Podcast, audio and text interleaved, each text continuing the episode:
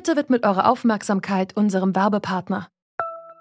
Die Suche nach geeigneten Mitarbeitenden kann viel Zeit in Anspruch nehmen, muss sie aber nicht unbedingt, denn man kann sich helfen lassen. Zum Beispiel mit den Premium-Stellenanzeigen von Indeed, denn damit wird eure Stellenanzeige in der Suche sichtbarer und Bewerberinnen und Bewerber werden schneller auf euch aufmerksam. Indeed schenkt euch jetzt 75 Euro Startguthaben für eure Premium-Stellenanzeigen. Klickt dazu auf den Link in den Show Notes. Es gelten die AGB. Depressionen und andere psychische Leiden sind Krankheiten und gegen die gibt es ein Mittel, Psychotherapie. Damit die hilft, ist vor allen Dingen eins wichtig, die Beziehung zwischen Patient und Therapeut. Das Sprechzimmer des Psychologen muss eine Safe-Zone sein. Seit des Lockdowns durch die Corona-Krise wird aber darüber diskutiert, ob man Menschen auch anders helfen kann. Therapiesitzungen via Telefon, Video und auch Online-Tools werden derzeit heiß diskutiert. Aber kann das überhaupt funktionieren? Psychotherapie auf Distanz? Heute ist der 2. April 2020. Ihr hört Detektor FM und mein Name ist Johannes Schmidt. Hi. Zurück zum Thema. Psychotherapie ohne persönlichen Kontakt, also via Telefon, Video oder sogar Online-Tool, das wird zurzeit diskutiert. Viele Therapeuten sehen das als eine spannende Innovation, andere sind eher kritisch. Die Experten sind sich also nicht so ganz einig. Deshalb spreche ich jetzt mit jemandem, der schon persönlich Erfahrung mit Psychotherapie gemacht hat, ohne Face-to-Face-Situation. Sarah hat mit ihrer Therapeutin schon einige Sitzungen am Telefon abgehalten. Im Interview erzählte sie mir, wie sie eine Therapie ohne Face-to-Face-Situation erlebt hat und wie man sich das überhaupt vorstellen kann. Hallo Sarah. Hi. Sarah, du hast ja schon vor der ganzen Corona-Geschichte Erfahrungen mit Psychotherapie ohne den Face-to-Face-Kontakt gemacht. Deine Therapeutin hat einige Sitzungen mit dir per Telefon durchgeführt. Vielleicht mal als erstes, wie ist es denn dazu überhaupt gekommen? Damals war ich für eine Zeit in England und in der Zeit habe ich trotzdem weiterhin Hilfe und Unterstützung gebraucht und dann haben wir da angefangen, ein paar Mal telefonische Sessions zu machen. Und ich habe auch zwei, dreimal praktisch notfallmäßig durfte ich sie dann nicht direkt, aber eine Stunde später anrufen und ähm, sie war dann live dabei, aber nicht vor Ort, aber übers Telefon war sie praktisch direkt dabei, als was Dummes passiert ist. Ja, das kann ich gut nachfühlen. Ich habe selber Therapieerfahrung und es gibt diese Tage, wo das richtig wichtig ist. Wie hast du das denn empfunden? Hat dir das dann sehr geholfen oder war das wirklich nur ein reiner Notnagel und dementsprechend nicht wirklich befriedigend? Also ich bin an und für sich gar nicht so der, der totale Telefonier-Fan, aber in dem Moment war es ganz gut, dass sie nicht vor mir saß und mich sehen konnte. Ich konnte freier weinen, ich konnte besser überlegen. Ich habe mich nicht, auch wenn sie das nie bei mir ausgelöst hat, nie so unter Druck gesetzt gefühlt, dass sie auf meine Körpersprache jetzt achten kann. Ich konnte einfach mich bisschen mehr fallen lassen, glaube ich. Also es war auf jeden Fall der Notnagel und die, die Nothotline in dem Moment, aber trotzdem auch therapeutisch wichtig, weil wir die Tools nochmal auspacken konnten und das hat eben auch verbal funktioniert und war vielleicht in dem Moment auch gerade gut. Ja, das kann ich mir vorstellen. Es gibt so Tage, an denen ist es leichter, ähm, sich zu lösen, wenn man nicht jemandem dann direkt in die Augen gucken muss. Ja. Wie hast du das denn in Erinnerung? Was war denn vielleicht schwieriger und was war einfacher durch diese Telefonsituation? Schwieriger war, Pausen nicht zu interpretieren, ähm, dass das einfach auch dazugehört, dass ich Pausen machen darf, dass ich auch Stillen nicht unbedingt sofort füllen muss. Das war vielleicht schwierig, aber auch nur am Anfang. Oder ich habe auch manchmal beschrieben, wie ich gerade da sitze oder wo es mir gerade weh tut oder was sich gerade komisch anfühlt oder dass mir kalt ist oder ob mir warm ist. Solche Sachen muss man dann halt erklären und das fällt vielleicht nicht allen Leuten leicht, aber man kann es machen. Viele Therapeuten denken ja jetzt darüber nach, an einer großen Zahl von Patienten ähnliche Angebote zu machen wie dir damals. Was hältst du davon, wenn du das hörst? Ist das empfehlenswert oder ist die Therapiesitzung, wo man den Augenkontakt hat, wo ja auch dann viel Empathie, viel Gefühl eben rüberkommt, das ansonsten wegfällt?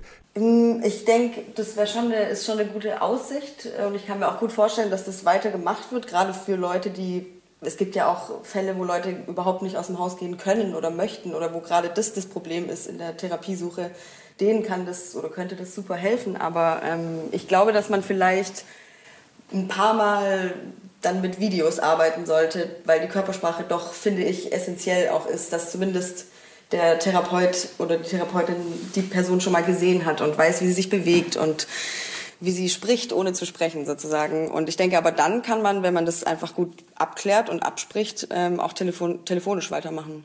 Also ich kann mir auch vorstellen, dass da eine Zielgruppe draußen ist, von der man noch gar nicht so richtig weiß oder die es vielleicht noch selber nicht weiß, dass es vielleicht sogar besser wäre, mal was einfach nur am Telefon zu besprechen. Die Therapiesitzung per Telefon. Sie ist also nicht unbedingt eine Verlegenheitslösung. Sie kann auch genau die richtige Hilfe in schwierigen Momenten sein, so wie bei Sarah. Aber wie sehen das die Profis? Gebhard Henschel ist Bundesvorsitzender der Deutschen Psychotherapeutenvereinigung und selbst Therapeut in Münster.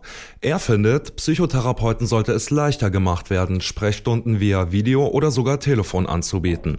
Und spätestens durch die Corona-Krise bewegt sich da auch einiges. Ja, das ist tatsächlich jetzt eine sozusagen eine Experimentierphase, die wir gerade durchlaufen. Wir haben die Videobehandlung äh, seit 2019 als Möglichkeit und wir haben seit dem 23.03. eine Erweiterung dass auch der Erstkontakt, äh, die psychotherapeutische Sprechstunde und auch Probesitzungen äh, per Video möglich sind.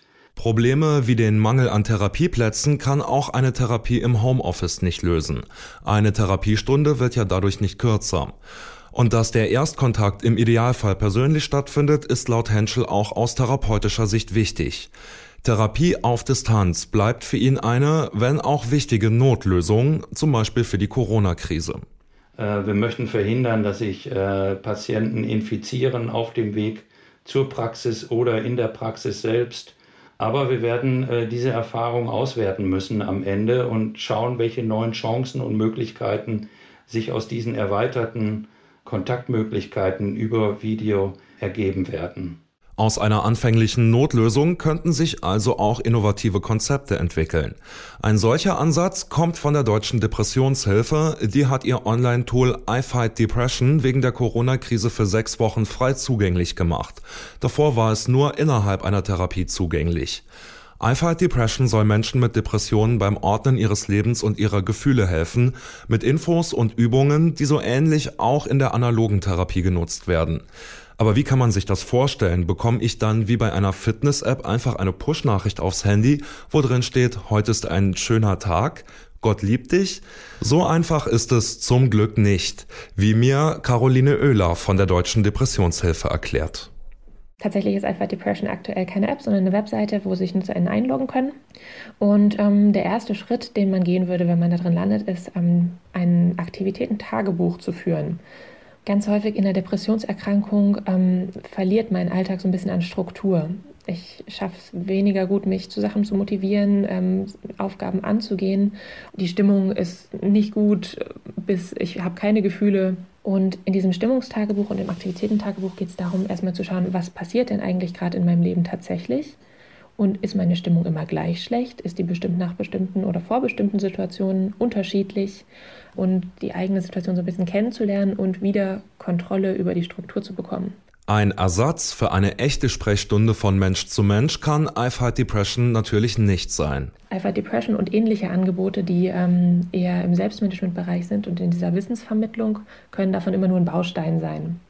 Wir wissen aus der Forschung, dass diese Angebote, wenn sie ganz alleine benutzt werden, ohne dass man irgendwie Kontakt hat, wirken diese Programme deutlich schlechter. Auch Oehler findet es spannend, dass die aktuelle Krise die Psychotherapie zu Innovationen treibt.